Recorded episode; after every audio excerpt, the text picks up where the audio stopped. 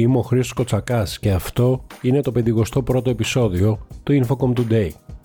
Το τρίτο τρίμηνο του 2023, τα ενοποιημένα έσοδα του ομίλου ΟΤΕ μειώθηκαν κατά 2,6% και διαμορφώθηκαν σε 881 εκατομμύρια ευρώ. Στην Ελλάδα, τα έσοδα μειώθηκαν κατά 2,2% στα 811,8 εκατομμύρια, καθώς όπως αναφέρεται, τα χαμηλότερα έσοδα από υπηρεσίες χονδρικής και μια προσωρινή πτώση στα έσοδα από έργα ICT αντιστάθμισαν τις θετικές επιδόσεις στην κινητή, τις υπηρεσίες ευρυζωνικότητας και τις υπηρεσίες τηλεόρασης. Όπως αναφέρει ο πρόεδρος και CEO Μιχάλης Τσαμάζ, ο ΟΤΕ θα συνεχίσει την επενδυτική του στρατηγική εστιάζοντας την επέκταση του FTTH και του 5G καθώς και στην υψηλού επίπεδο εξυπηρέτηση των πελατών, τις προηγμένες υπηρεσίες και τη δυνατή μάρκα Κοσμοτέ.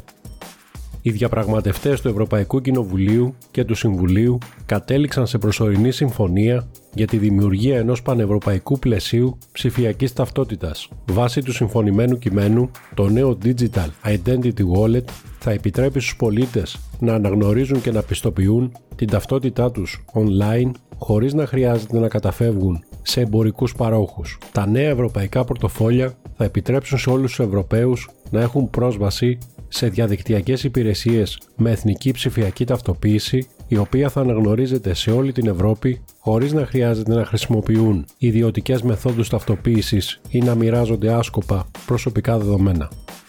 Ο αναπληρωτής Γενικός Γραμματέας της ITU, Τόμας Λαμανάουσκας, ισχυρίστηκε κατά τη διάρκεια του World Internet Conference που πραγματοποιείται στην Κίνα ότι έχει εντοπιστεί μια σύνδεση μεταξύ της υιοθέτησης των ψηφιακών τεχνολογιών και της προόδου σε πολλούς από τους στόχους βιώσιμης ανάπτυξης του οργανισμού. Η συγκεκριμένη αναφορά πραγματοποιήθηκε καθώς ο Λαμανάουσκας μίλησε για τη σημασία της κάλυψης ενός κενού στον τομέα της συνδεσιμότητας που εξακολουθεί να επηρεάζει δισεκατομμύρια ανθρώπους. Ο Λαμανάουσκας δήλωσε ότι στις βασικές παγκόσμιες προκλήσεις περιλαμβάνεται η έλλειψη πρόσβασης στο διαδίκτυο για 2,6 δισεκατομμύρια ανθρώπους μαζί με τα τεράστια ελλείμματα στη χρηματοδότηση.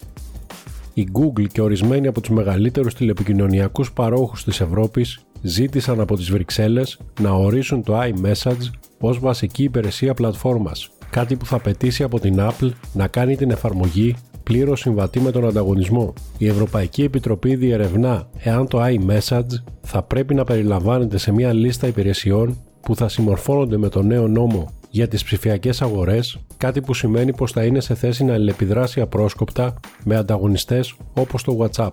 Επί του παρόντος, μόνο οι χρήστες της Apple μπορούν να επικοινωνούν μέσω του iMessage. Η ECTA που εκπροσωπεί τους Challenger παρόχους τους λεγόμενους εναλλακτικούς, υποστηρίζει ότι το σχέδιο της Ευρωπαϊκής Ένωσης για τηλεπικοινωνιακούς κολοσσούς αντιπροσωπεύει ένα προειδοποιητικό σημάδι για την αγορά των telecoms. Η ECTA, σε κοινή δήλωση με το European Consumer Organization, ανέφερε ότι ο νόμος για τα ψηφιακά δίκτυα, ο οποίος στοχεύει σε μια ενιαία αγορά τηλεπικοινωνιών με διασυνοριακές λειτουργίες και υποδομές, θα ενισχύσει δεσανάλογα την ισχύ των κατεστημένων τηλεπικοινωνιακών παρόχων στην αγορά έναντι άλλων παικτών, εις βάρος αυτών των εταιριών και των καταναλωτών.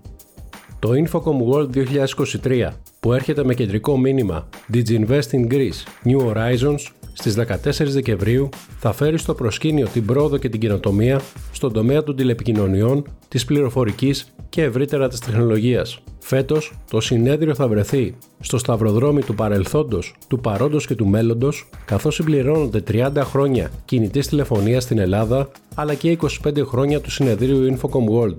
Μάθετε περισσότερα και πραγματοποιήστε την εγγραφή σας στο infocomworld.gr.